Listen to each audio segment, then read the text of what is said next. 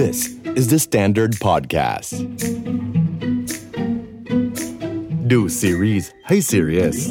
วัสดีค่ะกลับมาพบกับ The Secret Sauce ไม่ใช่ วันนี้ชุดมาเนียบนะฮะวันนี้ชุดมาเนียบแล้วก็มาในคอนเซปต์นั้นก็สวัสดีค่ะดูซีรีส์ serious ค่ะจิมมี่ค่ะเอ็ดดี้ครับผมวันนี้ด้วยความเนี๊ยบของเรานะฮะก็จะดูมีความซีเรียสกันแม้กระทั่งชุดนิดนึงเตรียมมาแล้วเตรียมมาตั้งวันซีรีส์ที่เราจะมาคุยกันวันนี้มันมีความแบบเท่ๆอิตาลีนิดนึงก็คือวินเซนโซครับผมพระเอกก็คือไม่ต้องบอกเลยซงจุงกีใช่เพราะว่ากระแสที่เกิดขึ้นจากวินเซนโซตั้งแต่เริ่มออกอากาศมาเนี่ยนะฮะเกือบทุก EP จะต้องเห็นรูปของซงจุงกิเนี่ยถูกโพสต์ขึ้นมาบนไทม์ไลน์ไม่ว่าจะเป็น Facebook หรือใน Twitter แบบเยอะไปหมดก็ดีแล้วนะนี่ก็ตามเก็บให้ทุกรูปเดี๋ยววันนี้ได้เห็นกันเพราะว่าแคปมาไว้เยอะมากจริงๆแคปรัวๆเข้าสาระนิดนึงเอาจริงๆแล้ววินเซนโซนี่มันเป็นหนึ่งในซีรีส์ที่เราปักหมุดไว้ว่าเป็นซีรีส์ที่จะต้องไม่พลาดชมในปี2021ใช่แล้วเป็นไงหลังจากที่อัดถึงตอนนี้ที่อัดเทปมีมาทั้งหมด8 EP แล้วได้อยู่ปะผมว่าเป็นซีรีส์ที่ถ้าคนไม่ชอบคือเกลียดเลยหรอแต่ถ้าเกิดแบบฝั่งผู้หญิงนี่นะพี่ว่าเกินครึ่งมันต้องรอดด้วยซงจุงกิแล้วเพราะไอ้ความหมายของผมมันมีจุดหนึ่งก็คือตอนเขาเปิดตัวมาเนี่ยฮะโปสเตอร์มันดูแบบโอ้โหซีเรียสเป็นนัวเป็นแบบสไตล์ทนายสุดโหดมีความแบบครามก่ออาชญากรรมอะไรอย่างเงี้ยเราจะนึกถึงไฮยีน่าหรืออะไรอย่างเงี้ยที่มันดุเดือดมากๆแล้วก็พอมันถูกโจหัวว่ามันเป็นทนายของมาเฟียเนี่ยฮะก็เลยไม่มีใครระมัดระวังตัวว่ามันจะถูกถ่ายทอดเรื่องเรา EP 1ออกมาได้แบบอ้าวจู่ๆตลกอ่ะเนี่ยอะไรอย่างนี้แล้วยังตลกมาถึง EP 8 เลยนะไม่หยุดใช่ฮะแต่ถ้าใครเป็นแฟนซีรีส์เกาหลีมาสักพักหนึ่งเนี่ยแล้วก็มีเริ่มคุ้นชื่อของตัวนักเขียนบทก็จะรู้ว่าเขาเป็นคนที่เขียนบทในสไตล์ที่เอาความซีเรียสเรื่องราวเนี่ยมาขยี้ให้มันดูตลกขึ้นเป็นแนวดาร์คคอมเมดี้มากขึ้นเข้าใจละเพราะว่าคือบังเอิญว่าผลงานเขาได้ดูก่อนหน้านี้ก็คือเรื่อง Good Manager ที่นำกรุงมินเว่นชิฟคิมอันนั้นมันก็จะมีความตลกแต่ขณะเดียวกันก็มีความเส้นเรื่องที่ซีเรียสอยู่ในตัวในเรื่องนั้นนำกรุงมินเองก็เขาเรียกว่าแอคชั่นมีความบู๊ไม่ใช่เป็นแบบผู้จัดการแผนกธรรมดาเฮ้ยตอนนั้นก็เป็นผู้จัดการแผนกบัญชีให้แก๊งยากุซ่าประมาณนึงเหมือนกันนะใกล้เคียงมีความใกล้เคียงกันแล้วก็มาเรื่องที่ฮิตสุดๆช่วงประมาณปี2019คือ Fairy Please ที่เป็นบาทหลวงเรื่องนี้คนพูดถึงเยอะคือคิมนำกิลแสดงฮะเรื่องนี้ด้วยคาแรคเตอร์ของคิมนำกิลเองคนก็ดูก็มีความกวนในความจริงจังอยู่แล้วพอมาเป็นบาทหลวงในเรื่องก่อนหน้านี้มันก็เลยแบบโอ้โหบาทหลวงก็ตลกได้บาทหลวงก็โหดได้อะไรเงี้ยมันก็เลยมีความคอนทราสต์ในเรื่องค่อนข้างสูงอันนี้ก็คือมีความใกล้เคียงกับตัวซงจุงกิเนาะซึ่งเขาก็มีหลายโทนในตัวเองใช่ฮะแล้วก็อย่างซงจุงกิในเรื่องหลายๆเรื่องก่อนหน้านี้เราจะเห็นเขามาหลายบทแล้วแหละย้อนกลับไปใกล้ๆ Space Sweepers นักบินอวกาศก็จะมีความเซอร์หน่อยย้อนกลับไปอัดดาวก็เป็นแบบซีรีส์ย้อนยุคเซอร์หน่อยเซอร์มากเลยแล้วย้อนกลับไปถึงตัว Descendant of the Sun ก็เป็นทหารเป็นคนในเครื่องแบบก็มีลุคเท่ๆอยู่ซึ่งพอคราวนี้เขามาเป็นทนายความที่ทำหน้าที่เป็นมือขวาให้กับแก๊งมาเฟียด้วยเนี่ยมันก็เลยมีลุคการคีปลุคที่มันหลายๆคนปลื้มมากเพราะว่าเป็นลุคที่หลายๆคนอยากเห็นมานานแล้วเพราะซงจุงกิในชุดสูทมีความเนี๊ยบเนี่ยมันจะเป็นยังไงมันจะแบบโอ้โหเสน่ห์โหดแค่ไหนถูกเพราะว่าไม่ได้เห็นเขาในความสะอาดเรียบร้อยแต่งตัวดีแบบนี้มานานหลายเรื่องแล้วเรื่องนี้คือเนี๊ยบสุดกริบสุดจริงเสื้อผ้าทรงผมไปจนถึงน้ำหอมอะไรแบบโอ้โหรายละเอียดมาเต็มก็คือเป็นแบบเจนเทิลแมนจากอิตาลีมาได้เลย Made in Italy ทุกอย่างสิ่งพอมาถึงตัวพล็อตเรื่องหลังจากที่มันผ่านมาสัก8 EP เนี่ยฮะเราจะเริ่มเห็นแล้วว่าเอ้ยมันไม่ได้แค่ดึงตลกอย่างเดียวนะในพาร์ทซีเรียสของตัวการคลี่คลายปมที่มันมีอยู่เนี่ยมันก็มีความน่าติดตามอยู่เหมือนกันทั้งเรื่องของไอ้ตัวบริษัทที่เหมือนจะเป็นสุดยอดแชร์บาว เกาหลีที่แบบมีทุกบริษัทเลยในเครือไม่ว่าจะเป็นบริษัทก่อสร้างบริษัทผลิตภัณฑ์ยาผลิตภัณฑ์เคมีก็คือบริษัทบาเบลที่เป็นแบบตัวร้ายอ่ะตอนนี้จะต้องเปิดตัวมาว่าเป็นตัวร้ายนิดนึงแล้วก็พอเป็นตัวร้ายแล้วเนี่ยมันกลายเป็นตัวร้ายในแบบที่กฎหมายไม่สามารถจัดการคนพวกนี้ได้เรียกว่ากฎหมายจัดการไม่ได้ก็อาจจะไม่ถูกก็คือคนในกฎหมายอ่ะไม่ช่วยจัดการด้วยคือซื้อกฎหมายอีกทีนึงโอ้โหแล้วพอมันมามีคดีที่มันทนายอิตาลีของเราต้องไปเข้าไปเกี่ยวข้องเนี่ยฮะมันก็เลยไม่ได้ถูกดำเนินคดีในสไตล์ของทนายที่เราคุ้นเคยในซีรีส์ทนายอื่นๆที่แบบก็คือหาหลักฐานมาแล้วก็สู้กันด้วยหลักฐานที่มันประจักษ์จริงๆในเรื่องอย่างนี้เรียกว่ามีเทคนิคแล้วก็แท็กติกซึ่งแบบ import มาจากเกาหลีโดยทนายวินเซนโซคาซาโนแล้วมันก็จะเป็นประเด็นที่เราคุยกันวันนี้ด้วยเทคนิคของวินเซนโซคาซาโนถูกต้องค่ะงั้นเดี๋ยวต้องเล่าเรื่องย่อนิดนึงสำหรับคนที่ยังไม่ได้ดูแล้วก็อยากจะลองติดตามพี่ซงจุงกิที่ดีที่สุดโอ้โหขายเบอร์แรงมากอันนี้ก็คือวินเซนโซคาซาโนก็คือตามชื่อเรื่องเลยซงจุงกิจะรับบทเป็นวินเซนโซซึ่งเป็นทนายความซึ่งถูกรับไปเลี้ยงเป็นลูกบุญธรรมอยู่ที่เกาหลีคนที่รับไปเลี้ยงเนี่ยก็เป็นมาเฟียอิตาลีด้วยเขาก็เติบโตอยู่ที่นู่นจริงๆเรียกว่าเป็นคนอิตาลีมากกว่าเป็นคนเกาหลีอีกเพราะว่าก็แทบไม่ได้กลับมาบ้านเกิดก็จะมีกลับมาบ้างมาติดต่อธุรกิจอะไรอย่างเงี้ย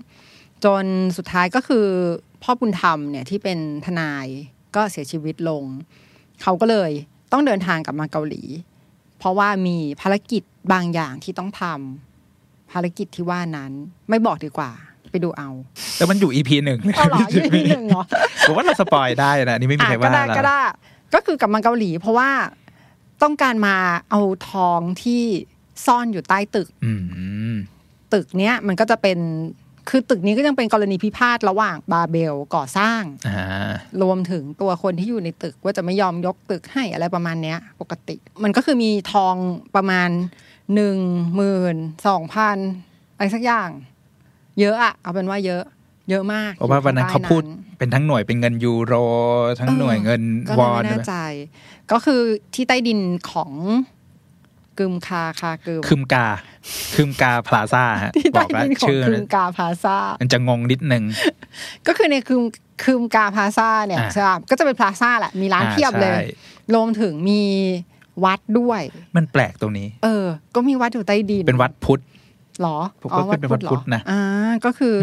วัดนี่อยู่ใต้ดินซึ่งวัดเนี่ยอยู่ข้างบนของ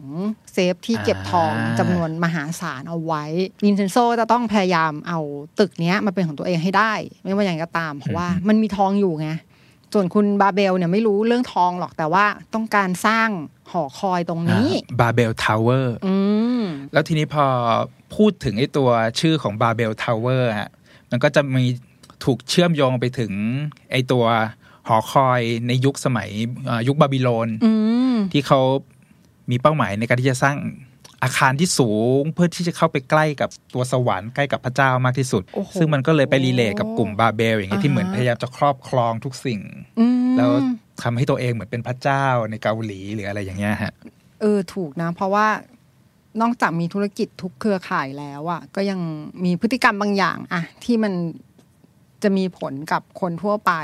คือเอาประโยชน์จากสาธารณะทุกอย่างแบบเต็มที่ที่สุดทีนี้ก็มาถึงประเด็นที่วันนี้จะคุยกันเพราะว่าวันนี้เราจะถอดบทเรียนการทำงานของคุณทนายมาเฟีย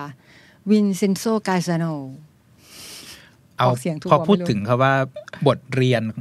แล้วมันดูซีเรียสนะแต่พอถ้าเรารู้แล้วว่าบทเรียนที่เราได้จากวินเซนโซในเรื่องนี้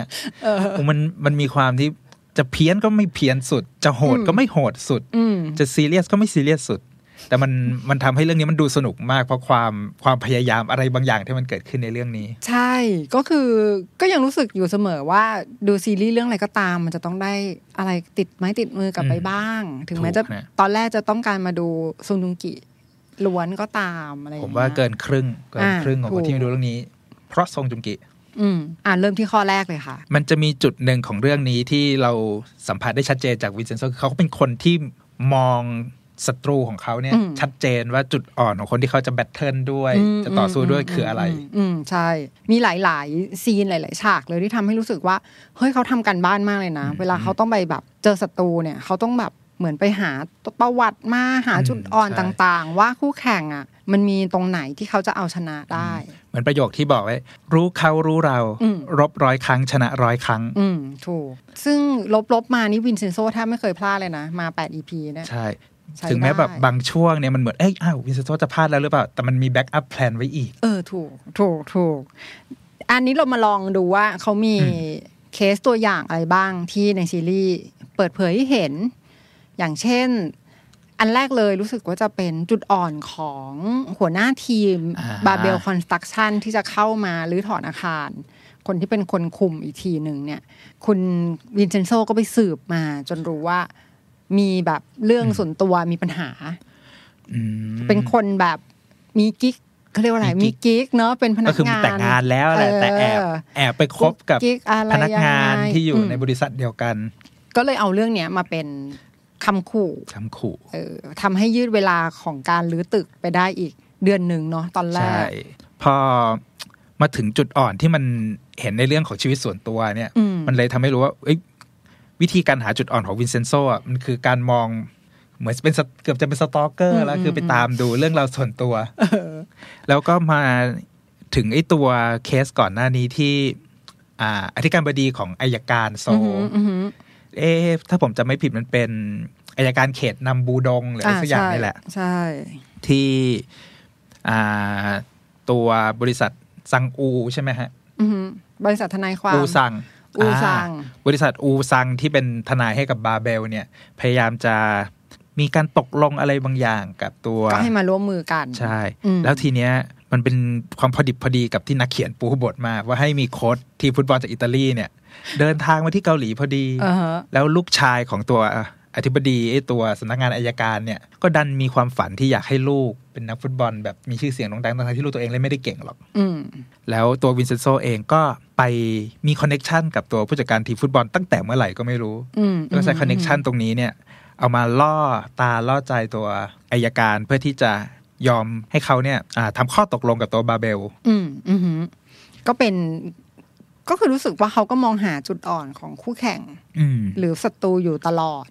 รวมถึงตัวในแพทย์ที่ใน EP 78เนี่ยก็จะมี EP นี้ก็พีคมากEP นี้ก็พีคมากก็คือมีการไปขุดประวัติของตัวในแพทย์ที่ร่วมมือกับทางบาเบลจนรู้ว่าเนี่ยกำลังจะหย่าร้างกับภรรยาเสร็จแล้วเจ้าตัวก็เหมือนกันเลยก็คือแพทเทิร์นคล้ายๆกันไม่รู้ผู้ชายเกาหลียังไงก็คือมีกุ๊กกิ๊กมีกิ๊กอีกไปมีคนอื่นอีกนอกใจรวมถึงไปทำทุจริตทางการเงินจำนวนมากเงินมาไว้โดยที่เมียก็ไม่รู้ว่าปริมาณมันเยอะขนาดนี้ก็เลยมีการยื่นข้อเสนอการเกิดขึ้นให้ภรรยาช่วยกลับมาเป็นอยู่ข้างเดียวกับวินเซนโซช่วยให้การหน่อยประมาณนั้นซึ่งจริงๆแล้วอันนี้นี่ต้องบอกว่าแต้มต่อของวินเซนโซก็คือเรื่องคอนเนคชั่นคือเขาไม่ได้ปูพื้นเยอะแต่ว่ามันจะมีคอนเนคชั่นสำคัญโผล่มาเสมอซึ่งเดี๋ยวจะเล่าถึงให้ฟังตอนหลังว่าคอนเนคชั่นเนี่ยมันทำได้ยังไงมันเกิดขึ้นมาได้ยังไงเนอะข้อสองค่ะมันก็จะมีเรื่องนึงของตัววินเซนโซที่มันน่าสนใจนะเพราะว่านอกจากที่เขาจะเป็นคนเจรจาคุยกับคนเก่งแล้วเนี่ยมันมีเรื่องของการเจ้าสังเกตใช่แล้วก็มันทำให้เขารอดจากการเกิดปัญหากับบาเบลได้อย่างตอนที่ตัวชเวมยองฮีที่เคยเป็นอัยการแล้วมาเป็นผู้อำนวยการตัวอูซังบริษัททนายความเนี่ยที่เขาเอาต้นอะไรนะว่านงาช้างใช่ว่านงาช้างใส่กระถางมาให้ด้วยการเป็นคนดูเนี่ยเราไม่รู้สึกหรอกว่าอ้าวก็แค่เอาของมาให้เพื่อที่จะหาเรื่องเข้ามาคุยด้วยเฉยๆแต่มันกลายเป็นว่าพอเฉลยขึ้นมาเลยเนี่ยไอ้ตัวทนายเนี่ยดันเอาเครื่องดักฟังไปใส่ไว้ในตัวว่านงาช้างในกระถางซึ่งอันเนี้ยเราคิดว่ามันว้าวแล้วนะแต่แม่งว้าวซ้อนสองเข้าไปอีกวินเซนโซดันรู้คือเขาดันรู้จักไอ้ต้นเนี้ยแล้วบอกว่าอ๋อเป็นต้นไม้ที่ต้องการน้ำน้อยเหมาะกับการใส่เครื่องดักฟังก็บอกบ้าไปแล้วดีเทลเยอะแล้วก็ซึ่งเราว่าไอ้พวกความเป็นคนช่างสังเกตหรือรายละเอียดต่างๆเนี่ยมันเชื่อมโยงจากข้อแรกด้วยนะมันทำก็คือจากที่เขาต้องทำความรู้จักศัตรูเนี่ยมันก็เลยทำให้ต้องแบบช่างสังเกตมีรายละเอียดคือต้องเป็น หูตาต้องไวอยู่แล้วแหละเพราะว่าเขาไม่ได้เป็นทนายธรรมดาเขาเป็นทนายมาเฟียที่ทุกคนพร้อมที่จะรุมเขาจัดการเขาอยู่แล้วแล้วก็มีอีกฉากนึงที่เห็นชัดก็คือฉากที่ไปที่ทำงานของทนายความที่ดูแลคดีความให้กับทางมาเวลซึ่งคือในฉากจะเห็นว่าเขาจะปล่อยให้ตัวผู้หญิงเนี่ยคุณทนายผู้หญิงเป็นคนพูดคุยตัวเองก็เดินไปรอบๆห้องทำเป็นมองโน่นมองนี่แต่จริงๆคือมันพยายามสังเกตมองหาอะไรบางอย่างอะไรอย่างนี้ซึ่งตอนหลังก็เห็นว่าอ๋อเขามองเห็นรอยอะไรบางอย่างที่อยู่ตรงผนังความไม่เรียบต่างๆซึ่งตอนท้ายก็คือปรากฏว่าเป็นช่องลับที่เอาไว้ซ่อนเงินที่ทุจริตมาโอ้โหอันนี้ก็คือทำให้พลิกเกมกลายมาเป็นผู้นำแล้วก็อยู่เหนือคุณทนายความคนนี้อันนี้มันก็เป็นเคสของไอ้ตัวไอ้บาเบลเคมีคอลใช่ซึ่งสนุกนะพอดูเรื่องนี้แล้วรู้สึกว่ามันใส่รายละเอียดอะไรพวกนี้มันเยอะดีจริงๆนี่ถ้าให้ตั้งชื่อภาษาไทยได้ผมก็จะตั้งชื่อใหม่นะเป็นวินเซนโซตอนโคนบาเบลอะไรเงี้ยนึกว่าโคนันนักสืบจิ๋วเพราะว่าตั้งแต่เริ่มมาเนี่ยบาเบลถูกลื้อไปทีละบริษัทเลยนะใช่ไหมจริงข้อ3นะคะแผนสำรองต้องมีเสมอในการทำงานป้องกันความผิดพลาดแพลน B นี่ต้องมาเพราะว่าจะเห็นว่าวินเทนโซนี่คือนักวางแผนที่โอ้โหมันมีสเต็ป1สเต็ป2สเต็ป3เยอะมากเพราะไอ้ฉากที่เราจำได้ขึ้นใจเลยคือฉากในห้องไต่สวนของศาลห้องพิจารณาคดีของศาลอันนั้นเดือดผมว่ามันก็คดีเดียวกันกับไอ้ตัวบาเบลเคมีคอลอันนี้ใช่ไหมใช่อันนี้แหละคือนอกจากมีแผนสำรองแล้วมันยังมีการปูมา1 2 3 4ไล่เลเยอร์ตั้งแต่เอาทีมคนในอาคารมาประท้วงก่อนข้างหน้าแล้วก็รถเขาก็เปลี่ยนมาใช้รถสปอร์ตเขาเรียกว่าการสร้างโปรไฟล์นิดนึงให้สื่อสนใจจอดรถทีนี้สื่อหันกันไปฟรึบเสร็จแล้วก็ยังจะมีการคือวันนั้นน่ะความตั้งใจคือให้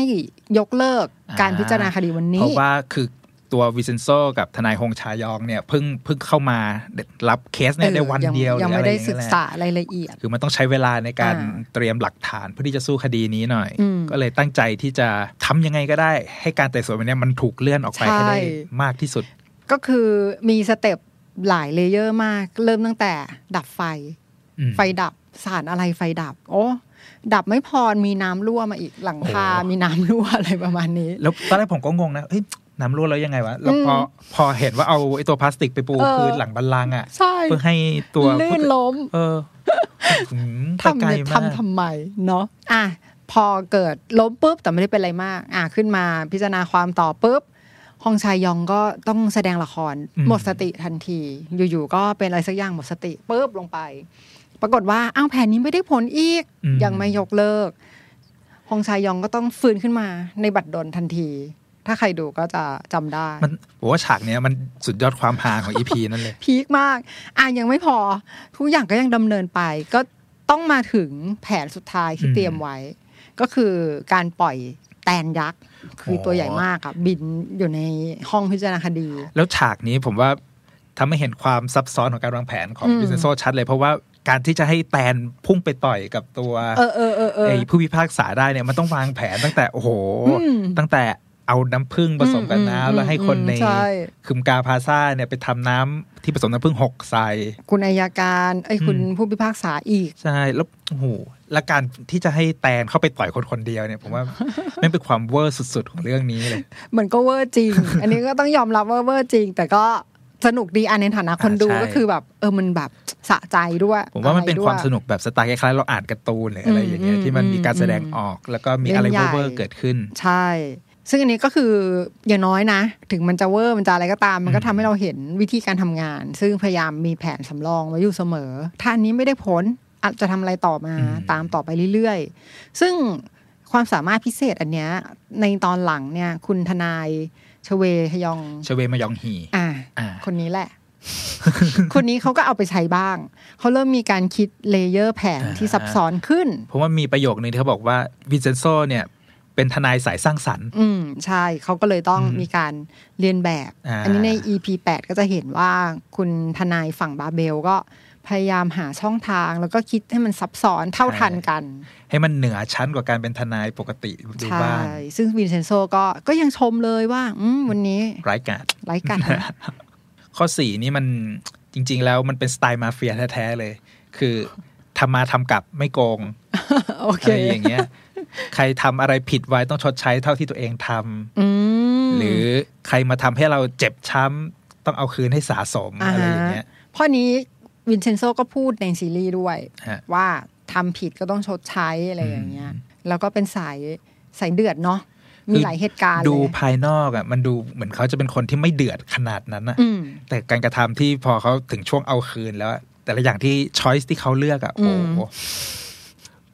มันเอาคืนหนักหน่วงว่าถ้าเอาตั้งแต่ EP 1 เลยก็ตั้งแต่ไปเผาไล่ข้าวโพดที่ตัวคนที่เป็นมาเฟียอีกฝั่งนึงเนี่ยไม่ยอมตามข้อตกลงด้วยใช่ไม่ยึดไปแล้วก็มาถึงตอนที่หลังจากที่ตัวทนายคนดีของเราคุณพ่อของฮงชายองเนี่ยถูกรถพุ่งชนเสียชีวิตไปเนี่ยก็ไปเอาคืนด้วยการเผาไอ้ตัวบริษัทโรงงานยานี่มันก็แบบคือมันเป็นไอ้ฉากในผมชอบอย่างนึงตรงที่ตัวที่เขาเอามาร่วมมือกับเขาทั้งหมดเนี่ยมันเป็นเหยื่อของบริษัทยาทั้งหมดใช่ก็คือเรียกว่ามาทวงคืนแหละมาทวงคืนสิ่งที่เราเคยสูญเสียไป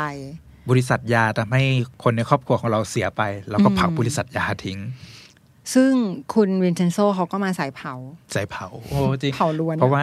อาจจะมาความชอบของไอ้ตัวไฟแช็กของเขาหรือเปล่าเพราะเขาไม่ดูบุหรี่แล้วเนาะก็ต้องไฟแช็กต้องเอาไปทำอะไรสักอย่างซึ่งไอ้ฉากเผาโรงงานยาก็คือไฟแช็กอันนี้แหละดีดโป๊ะแล้วปล่อยลงข้างรถคือตอนนี้ก็สงสัยว่าเขามีกี่อันผมว่าเขาน่าจะซื้อเป็นแพ็คอ๋อเหรอราคาเหมามันน่าจะถูกกว่ามาที่ข้อ 5 ค่ะคิดแผนอย่างสร้างสรรค์เมื่อกี้ก็เจิมไปนิดนึงแล้วว่าตัววิธีการวางแผนของเขาเนี่ยมันไม่ใช่วิธีการคิดแบบทนายทั่วๆไปแต่มันมีความสร้างสรรค์อะไรบางอย่างจนตัวร้ายของเรื่องเราเนี่ยชมออกมาเลยว่าวินเซนโซนี่ครีเอทีฟสุดๆไม่ต้องแค่ตัวร้ายชมบางทีเรานั่งดูอยู่ที่บ้านยังแบบว่าเฮ้ยแบบนี้ก็ได้เหรอวะ เอาเปิดมาอันแรกๆเลยที่รู้สึกว่าโอ้โหเหนือชั้นก็คือการซ่อนทองไว้ใต้ตึกแล้วซ่อนแบบไม่ให้ใครรู้เลยคนที่รู้ก็คือจะต้องฆ่าทิ้งให้หมด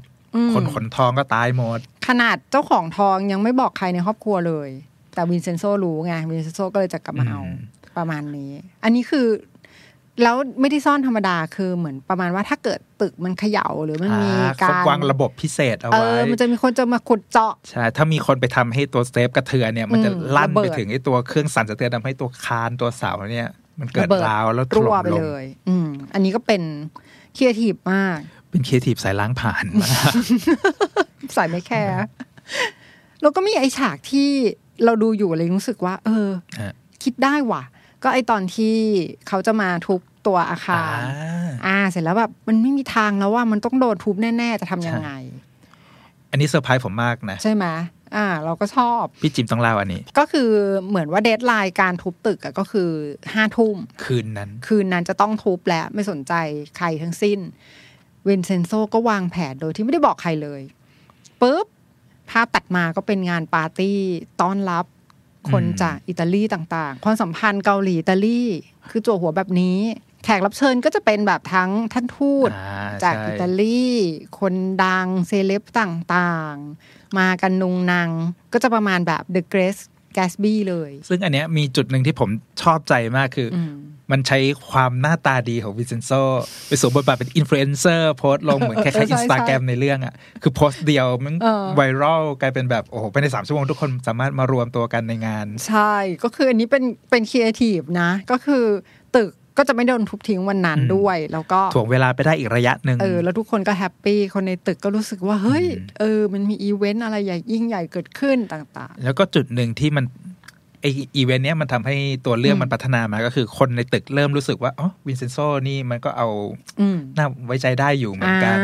ไว้ใจได้เสร็จแล้วคอนเนคชั่นดูดีนะรู้จักท่านทูตรู้จักเฉยเลยเดี๋ยวไม่แน่นะฮะอาจจะมีปมมาใช้อีกเพราะว่านักเขียนนี่วางแผนเก่งรวมถึงใน EP กลางๆก็จะมีฉากหนึ่งซึ่งจะต้องเข้าไปต่อสู้ในชั้นศาลแล้วก็คือทางฝั่งของสำนักงานฟังข้าวเนี่ยก็จะตกที่นั่งลำบากเพราะเหมือนแบบพยานลับเนี่ยก็โดนช่วงชิงไปหมดละพยานทั้งหมดถูกยัดข้อหาไปว่ามีการใช้เงินบริจาคในทางที่ไม่ถูกอย่างนี้แล้วทำให้ตัวคนที่เป็นพยานทั้งหมดเนี่ยมาขึ้นศาลไม่ได้ใช่ก็เลยมันก็เลยกลายเป็นว่าทางฝั่งเนี่ยไม่มีพยานลับเลยทำยังไงดีนึกไม่ออก ซองฮยองก็ยังบอกเลยว่ามันไม่มีทางแล้วเนี่ยเราจะทำยังไงกันดีฟืบภาพตัดมาอีกเดี๋ยวผมจะเป็นพยานลับให้เองครับ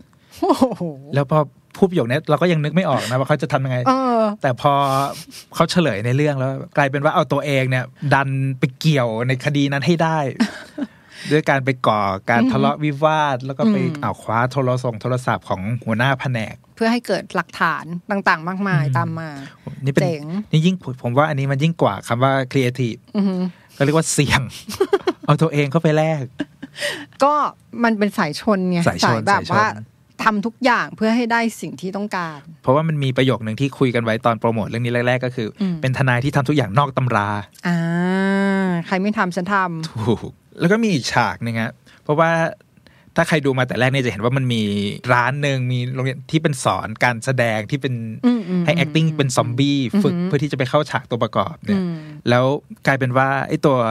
คาแรคเตอร์ซอมบี้ที่คนในตึกคึมกาเนี่ยพยายามฝึกซ้อมประยุกต์ไปอินสปายวินเซนโซแล้วสุดท้ายเขาก็เอาคนในตึกที่แสดงเป็นซอมบี้เนี่ยมาใช้ประโยชน์ในตอนล่าสุดอยู่เหมือนกันใช่ซึ่งมันแสดงเห็นว่าความครีเอทีฟของเขาเนี่ยมันมาจากสิ่งที่เขาเห็นได้รอบตัวทั้งหมดเลยก็คือพอเห็นอะไรสังเกตอะไรได้ไว้ก็เก็บเป็นเมมโมรี่ไว้แหละแล้วจะดึงมาใช้งานตอนไหนเพื่อให้มันตรงกับปัญหาตรงหน้ายังไงแล้วก็เอาความสร้างสรรค์ตัวนี้ไปลิงก์กับข้อ1 2 3เมื่อกี้คือจุดอ่อนอันนี้จะเอาความคิดสร้างสรรค์อันไหนไปใส่อย่างไอ้ซอมบี้นี่ก็เหมือนกันก็คือซอมบี้นี่มันเป็นสิ่งที่ไอ้ตัวที่เขาต้องการจัดการเนี่ยกลัวที่สุดก็เลยเลือกซอมบี้ไปใช้เป็นเครื่องมือเย่มาถึงข้อ6แล้วค่ะรอมานานจริงๆอยากให้อยู่ข้อแรกตอนนี้ก็ต้องขอให้ขึ้นรูปมาเลยหลังจากที่แคปมา8 EP แล้วข้อ6ก็คือเรื่องของการแต่งตัวดีมีชัยไปกว่าครึ่งสำหรับภาพลักษณ์นำภาพลักษณ์นำอย่างที่เห็นในซีรีส์ก็คือวินเซนโซกาซาโนของเราก็แต่งตัวดีมากคือปกติก็คือแต่งตัวดีนะแล้วก็จะดีมากดีมากที่สุดไม่มีน้อยกว่านั้นเพราะขนาดชุดนอนยังดีเลยโอ้ยชุดนอนตัวละ15,000ไปเซิร์ชมาอยากได้แค่นอกจากตัวชุดนอนแล้วผมชอบฉากนึงคือฉากในตอน EP 8ล่าสุดนี่แหละที่เขาแต่งตัวเป็นวัยรุ่นหน่อยๆแล้วไปเที่ยวสวนสนุกอะที่สุดแล้วได้มากจริงๆอันนี้คืออะไรอยากไปเล่นเป็นคู่รักเขาผมชอบชุดโอเคชุดสวยก็อย่างนึงที่ได้เรียนรู้จากคุณวินเซนโซคือการที่ไปดีลงานหรือไปคุยงานอะด้วยภาพลักษณ์ที่เนียบสะอาดสะอ้านเนาะผมเผ้าแบบโอ้โหดูดีมากอะมันได้แบบความได้ใจไปแล้วอะเกินครึ่งเห็นคนแต่งตัวดีแต่งตัวเนี้ยมันดูน่าเชื่อถือแล้วพอการเป็นทนายเนี่ยมันก็ทำให้การพูดจามาดูมีน้ำหนักขึ้นใช่ก็คือจริงๆเราไม่ต้องถึงขนาดไปซื้อสูตรยี่ห้ออะไรนะบูราโรไม่ต้องขนาดนั้นก็ได้แล้วก็เอาเนี้ยลองใช้แท็กติกจากซุงจุงกิก็ได้นี่แคปมาให้มากมายลองเลือก mix and match ผมว่าต้องไปลองดูลองเรียกว่าการปรับบุคลิกภาพตามซุงจุงกิไม่ต้องไม่ใช่ซุงจุงกิปรับบุคลิกภาพตามวินเซนโซคาซาโนซึ่งจริงๆก็ไม่ใช่แค่ตัวเสื้อผ้านะเราว่าข้าวของเครื่องใช้เขาก็จะค่อนข้างเนียบก็จะมีทั้งแบบคัฟลิงมีตัวผ้าเช็ดหน้าที่เสียละเอียดเลยแหละใช่กระเป๋าที่ใช้นาฬิกาโอ้โหครบเซตของที่ใช้ในบ้านด้วยไม่ใช่แค่เสื้อผ้าอย่างเดียวแม้แต่ตัวน้ำหอมน้ำหอมเพราะในเรื่องก็มีฉากนึงที่แบบเดินผ่านหน้าตำรวจที่มาปลอมตัวในคืมกาปาซ่าแล้วมันกลิ่นอะไรเนี่ยค่ะก็คือจริงๆรู้แหละว่าใช้อะไรนี่ถ้าแบรนด์เข้าเราก็จะโฆษณาให้ได้ ใช่ๆเอาเป็นว่าเป็นถ้าใครอยากรู้ไปดูในเพจ Facebook ได้ซีรีส์เรามีคอนเทนต์นี้อยู่มีเฉลยแล้วมาสู่ข้อที่7นะคะวินเซนโซเนี่ยเขาจะมักมาพร้อมข้อเสนอที่ปฏิเสธไม่ได้ซึ่งอันเนี้ยมันปฏิเสธไม่ได้ไม่ว่าเราจะอยู่ฝั่งคนดีหรือว่าอยู่ฝั่งคนร้ายก็ตามเพราะว่ามันจะมีประโยคนึงที่เขาพูดตั้งแต่ต้นเรื่องเลยคือเขามาเจรจาไม่ได้มาต่อรองคือแค่เอาข้อเสนอนี้มายื่นให้เรียกว่าเป็นคีย์เมสเสจสำคัญจากคุณวินเซนโซเพราะว่าอย่างข้อเสนอที่ปฏิเสธไม่ได้ถ้าเป็นฝั่งแบบคนร้ายต่างๆเนี่ยมันก็ชัดเจนอยู่แล้วแหละให้เงินไปหรือว่าให้ตำแหน่งหน้าที่ต่างๆซึ่งในเรื่องเนี่ยก็ปรากฏว่าคนที่อยู่ฝั่งเดียวกับบาเบลที่เขาไปหลายๆคนก็มีทั้งฝั่งตำรวจแพทย์ทนายอัยการนักข่าวก็มีในเครือ นักวิจัยก็โดนยัดเงินเข้าไปด้วยใช่ซึ่งข้อเสนอหลายๆอย่างที่วินเซนโซเสนอมาให้เนี่ยนอกจากการให้เสนอเงินแล้วเนี่ยมันก็มีจุดหนึ่งก็คืออย่างที่เราพูดไปข้อหลายๆข้อก่อนนี้แล้วแหละก็คือการไปหาจุดอ่อนมาเพื่อทำข้อเสนอเรื่องแบ็กเมย์นี่ก็ใช่เพราะบางครั้งมันไม่ต้องใช้เงินแต่ใช้ความกลัวทำยังไงให้คนที่เราจะต้องการให้เขาทำตามเราเนี่ยรู้สึกกลัวมันก็จะมีฉากหนึ่งฉากที่เขาจับตัวที่ไปมัดกับเก้าอี้อะฮะแล้วขู่ด้วยปืนอะโอ้นั้นโหดนะตอนแรกพอคือตอนดู EP นั้นจบผมนะโอ้โหมาถึงยิงทิ้งแล้วเหรอ สรุปวินเซนโซ่นี่สายโหดยิงได้แต่พอมันเฉลยออกมาว่าอ้าวนี่มันคือการข่มขู่จริงๆคือไม่ได้ยิงจริงๆเพื่อให้ตั้งใจจะให้เสียชีวิตแต่มันกลายเป็นว่าทำให้คนนี้รู้สึกกลัวจนที่ยอมเผยข้อมูลหรือเปิดเผยข้อมูลออกมามันก็เลยกลายเป็นข้อเสนอที่ปฏิเสธไม่ได้เพราะว่ากลัวตายถูกอันนี้ก็ถูกอีกแต่คือถ้ามันเป็นข้อเสนอที่ปฏิเสธไม่ได้สำหรับฝั่งคนชั่วแล้วอ่ะมันก็ make sense นะเราว่ามันก็เข้าใจได้แต่ว่าการที่เขายื่นข้อเสนอที่ปฏิเสธไม่ได้ให้กับคนปกติอ่ะคนที่ยังไม่ได้เลือกยังไม่ได้เลือกฝ่ายหรืออะไรพวกนี้ก็ตามมันเหนือชั้นเหมือนกันเพราะว่าอย่างในมีฉากหนึ่งที่เข้าไปยื่นข้อเสนอให้กับคุณหมอซึ่งเป็นภรรยาของคุณหมอฝั่งบาเบลอีกทีหนึ่งอันนี้ก็คือเขาก็เคสของภรรยาคุณหมอที่จะไปฟ้องกันในศาลใช่ไหมใช่ก็คือมันก็เริ่มต้นด้วยที่ว่าเขาไม่ได้เป็นพวกใครเลยคุณผู้หญิงคนนี้แล้วเราก็ไม่รู้ว่าเขาจะอยู่ฝั่งเดียวกับสามีเขาหรือเปล่าต่างๆนานาแต่วินเซนโซก็เข้าไปยื่นข้อเสนอว่าก็คือเข้าไปยื่นข้อเสนอด้วยการที่ทำกันบ้านมาแล้วว่าตัวคุณหมอผู้ชายเนี่ยมีกิ๊กนอกใจภรรยาต่างๆรวมถึงเป็นคนที่ทุจริตเยอะเงินแบบจำนวนสูงมากแต่ว่าเงินรับเงินเทาๆมาเยอะมากก็วินเซนโซก็เอาเอกสารต่างๆเนี่ยไปให้คุณหมอผู้หญิงดูคุณภรรยารวมถึงรูปที่ไปแอบถ่ายคือหลักฐานครบทุกอย่างอ่ะคือพอของครบอย่างเงี้ยคือออฟเฟอร์ได้อย่างเดียวเลยคือถ้าจะฟ้องหย่าเสร็จแล้วทีนี้ปุ๊บคุณผู้หญิงเขาก็มีการไว้เชิงว่าแล้วฉันจะได้อะไรจากสิ่งที่ทำให้เธอใช่เพราะแค่การฟ้องหย่าเฉยๆนี่มันก็ไม่น่ามีอะไรมากมายแต่ไอ้ประโยคที่มันแบบโอ้โหใครๆก็ยอมก็คือวินเซนโซก็บอกว่าเรื่องฟ้องหย่าเนี่ยเดี๋ยวทางเขาจัดการให้โอ้โหถ้าอยู่ในมือวินเซนโซนี่ก็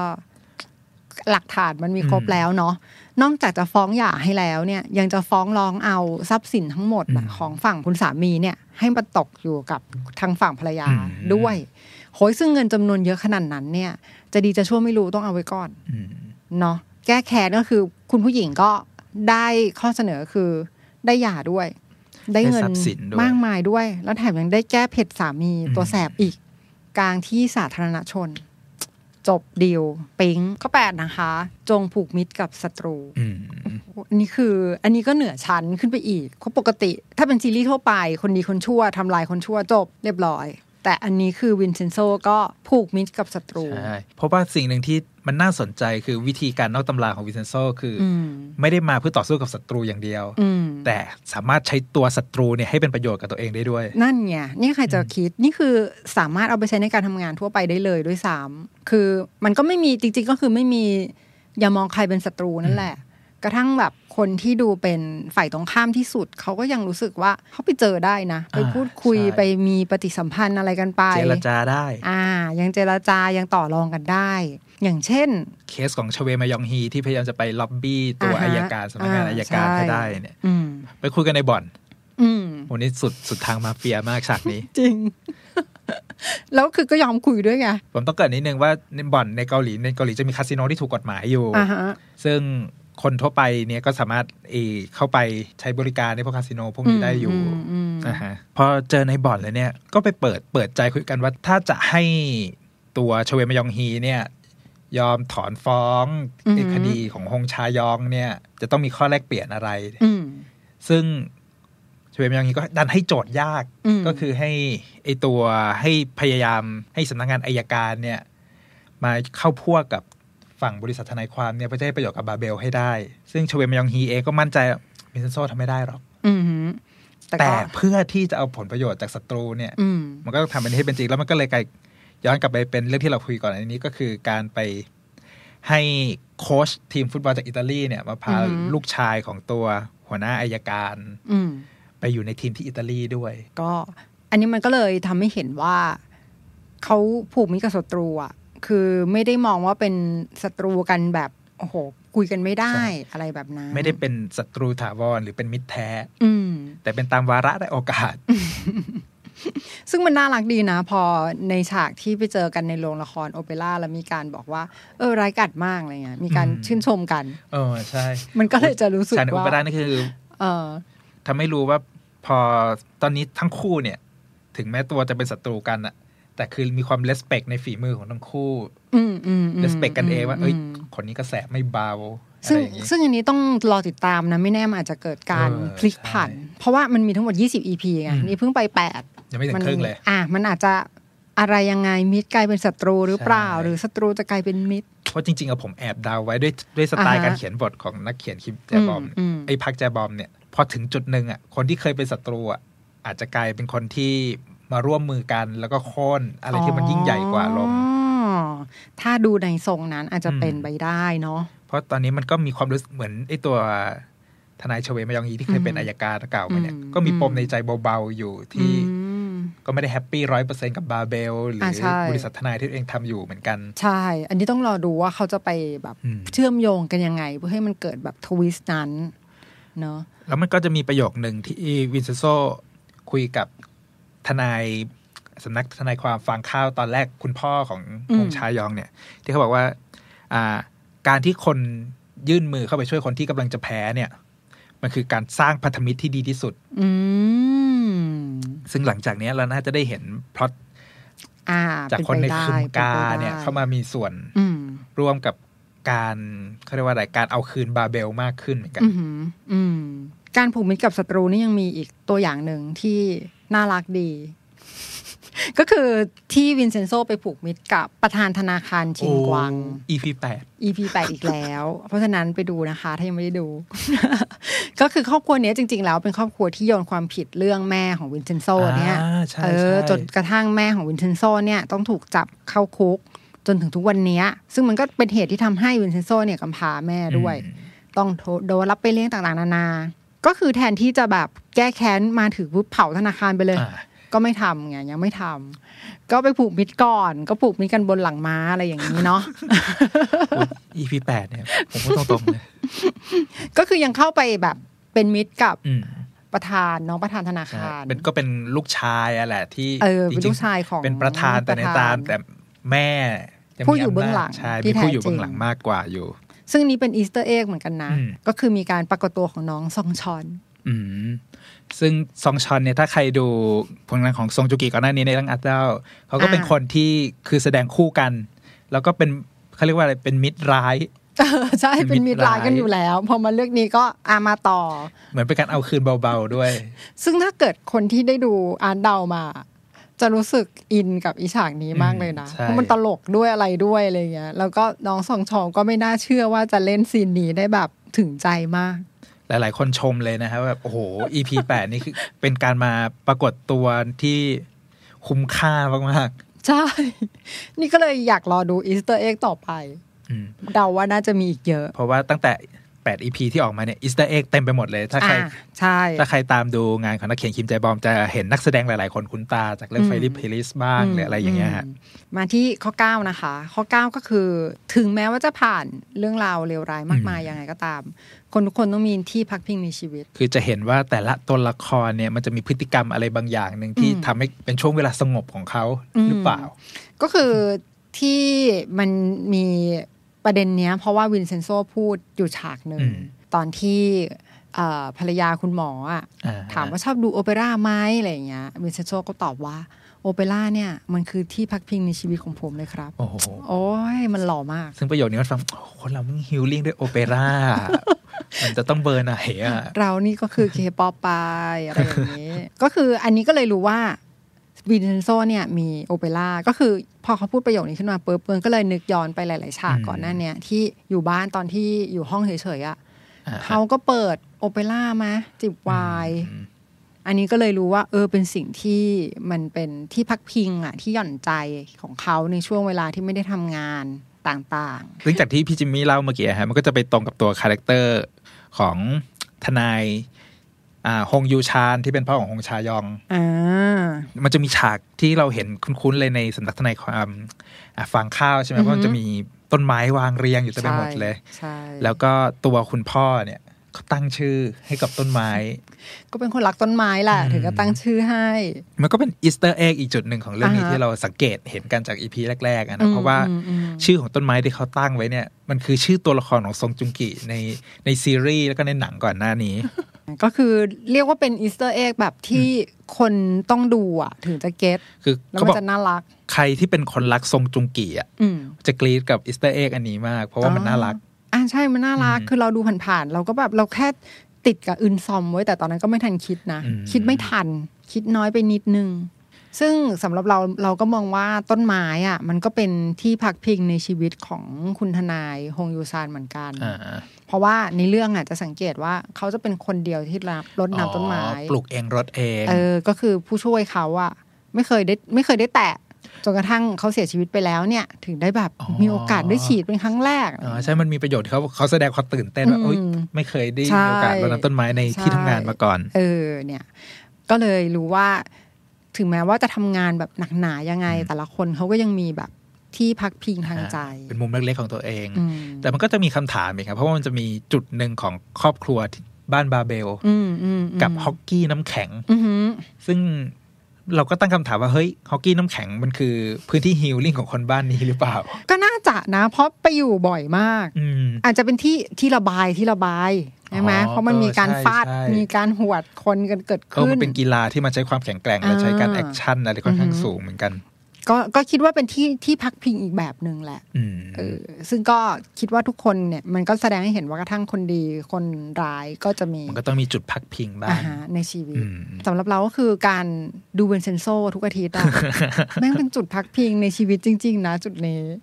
อยากให้ทุกคนได้ลองพักพิงชีวิตกับพี่ซงจุงกิกันนอนกำรีโมทเรื่องนี้ไม่ต้องกำพาราด้วยไม่ต้องกำพาราเลยสบายที่สุดแล้วดูแล้วแบบปล่อยตัวสบายๆจุดเทียนหอมเบาๆใช่ค่ะนี่มันเป็นซีรีส์อย่างนั้นแล้วเพราะเอาอย่างนี้ตอนนี้เรามาถึงตอนที่8เราตอนที่เราอัดตอนนี้8ตอนแล้วฮะมันมีปมอะไรที่เรารอลุ้นกันอยู่บ้างไหมก็ถ้าถามเราจริงๆคือเราไม่ลุ้นอะไรเลยนะตอนเนี้ยปล่อยให้ซีรีส์พาไปเรื่อยๆปล่อยไปเรื่อยๆเลยเหมือนเดินทางไปกับซงจุงกิไปเรื่อยๆเขาจะพาไปขึ้นเหนือล่องใต้อะไรไปอยู่แล้วเพราะสำหรับผมว่าผมมองอย่างคล้ายๆกับพี่จิมมี่แหละเพราะว่าซีรีส์ในช่วงเดือนที่ผ่านมาเนี่ยเป็นซีรีส์ที่เราเดาอะไรแล้วผิดหมดเลยโอ้ยเดาไม่ได้เลยตอนคือรู้สึกว่าตอนเนี้ยซีรีส์เกาหลีคือเดาไม่ได้เลยนักเขียนเขาร้ายกาจทุกคนจริงๆมันเขาอาจจะใช้วิธีเดียวกับวินเซนโซนะก็คือพัฒนาเลเวลตัวเองไปเรื่อยๆอ๋อเดี๋ยวเราจะได้เห็นวินเซนโซขั้นกว่าหลังจากนี้ก็น่าจะรวมถึงซีรีส์เรื่องอื่นๆน่ะที่มันแบบโอ้โหมันจะอะไรขนาดนั้นเพราะอย่างตอนนี้ตัวละครที่แท็กยอนแสดงที่เปิดเผยตัวตนออกมาแล้วว่าเขาเป็นบอสใหญ่ที่สุดของบาเบลในตอนนี้แต่เรายังไม่เห็นความร้ายกาจแบบขั้นสุดของเขาคิดว่าน่าจะใกล้แล้วล่ะครึ่งหลังน่าจะต้องเปิดเผยปีศาจต้องมาหลังจากเป็นลุคแบบน่ารักมาตลอดแล้วก็ที่เราจะต้องรอลุ้นอยู่ก็คือวินเซนโซจะเอาทองจากในคืมกาพาซ่ามาได้ไหมนั่นสิเพราะดูว่าอุปสรรคมันรอบด้านเหลือเกินแค่บาเบลซื้อตึกไปแล้วก็เรื่องนึงนะการที่จะข้างในอีกเนาะใช่เพราะตอนนี้คนในตึกคืมกาทั้งหมดเริ่มมีใจมีบางคนเริ่มไปซื้อเครื่องตรวจจับโลหะมาแล้วที่ผมแปลกใจอย่างนึงคือตอนนี้ใจทุกคนในคืมกาคือไว้ใจวินเซนโซมากแล้วก็ตัวไอ้เจ้าหน้าที่หน่วยข่าวกรองที่มาปลอมตัวเป็นลูกมือร้านอาหารอิตาลีเนี่ยที่ตอนแรกมาเหมือนจะมาจับมาเฟียแต่ไปมาก็เป็นแฟนคลับวินเซนโซซะเองอย่างเงี้ยเป็น FC เลยหลังจากนี้ถ้าเขาพอบทมันเริ่มพลิกมาจนเขารู้อีกทีว่าเอ้ยวินเซนโซก็เป็นมาเฟียจริงๆเนี่ยมันน่าจะมีซีนอารมณ์หรือเปล่าอย่างงี้ต้องรอดูหรือว่าเราไม่แน่ใจหรือว่าเขาจะยังดันความแบบคอมเมดี้ปะปนแบบไปเรื่อยๆแต่มันอาจจะมีจุดพลิกอย่างเช่นทุกคนในตึกคุมกาพาซาได้ผิดหวังในตัววินเซนโซอย่างรุนแรงแล้วก็เลยไปเข้าพวกกับบาเบลโอ้ยไม่ ไม่น่านะวินเซนโซไม่ทำให้เราผิดหวังแต่สุดท้ายแล้วผมว่า ชาวบ้านคึมกาพาซากับวินเซนโซเนี่ยจะต้องเป็นฝั่งเดียวกันนั่นแหละในท้ายที่สุดหรือสุดท้ายเขาจะแบ่งทองกันคุยกันลงตัวด้วยผลประโยชน์ทางการทองคือคิดว่าทองเนี่ยไม่น่ามีใครได้คนเดียวใช่ใช่ตามลอจิกปกตินะแต่ต้องคอยดูว่ามันจะจบยังไงต้องรอรุ้นกันหน่อยฮะก็จบไปแล้วสำหรับบทสรุปถอดบทเรียนการทำงานของคุณทนายมาเฟียวินเซนโซนะคะเป็นความพยายามของเราที่จะทำให้ซีรีส์เรื่องนี้ดูซีเรียสที่สุดครับผม เพราะฉะนั้นเพื่อเป็นการส่งท้ายเราก็จะขอปิดเทปวันนี้ด้วยการรันรูปวินเซนโซที่เราได้แคปมาจำนวนมากมายมหาศาลยิ่งกว่าทองในตึก กาพาซาอีกแล้วพบกันใหม่นะคะเทปหน้าสวัสดีค่ะ